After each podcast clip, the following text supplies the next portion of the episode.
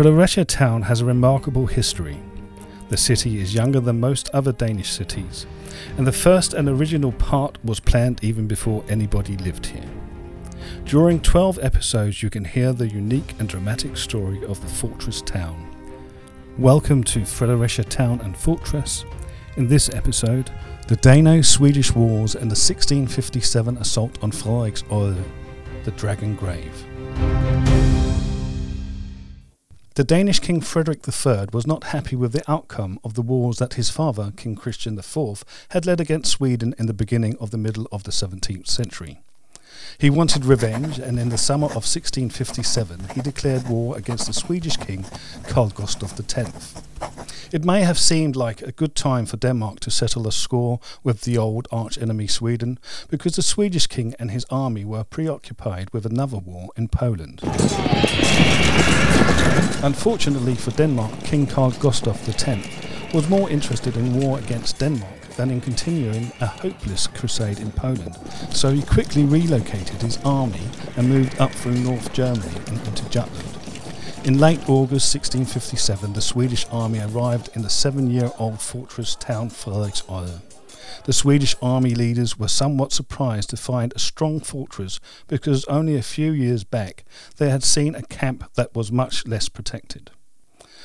By now, the Swedes had occupied most of Jutland, but they had to acknowledge that Frederiksodde was going to be difficult to conquer, and the Swedish army therefore started a siege of the fortress town.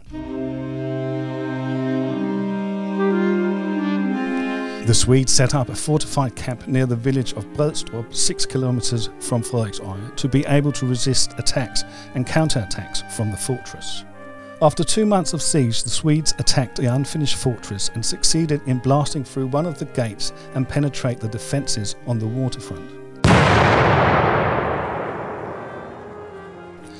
The Danish army, which largely consisted of inexperienced peasant soldiers, was attacked from several quarters.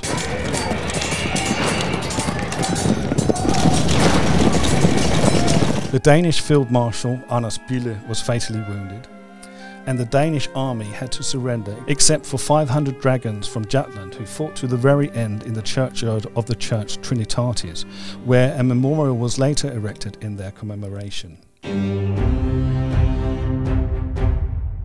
Frederiksodde was plundered and destroyed by the foreign troops, and after the war, the work of building a new fortress and town started all over again.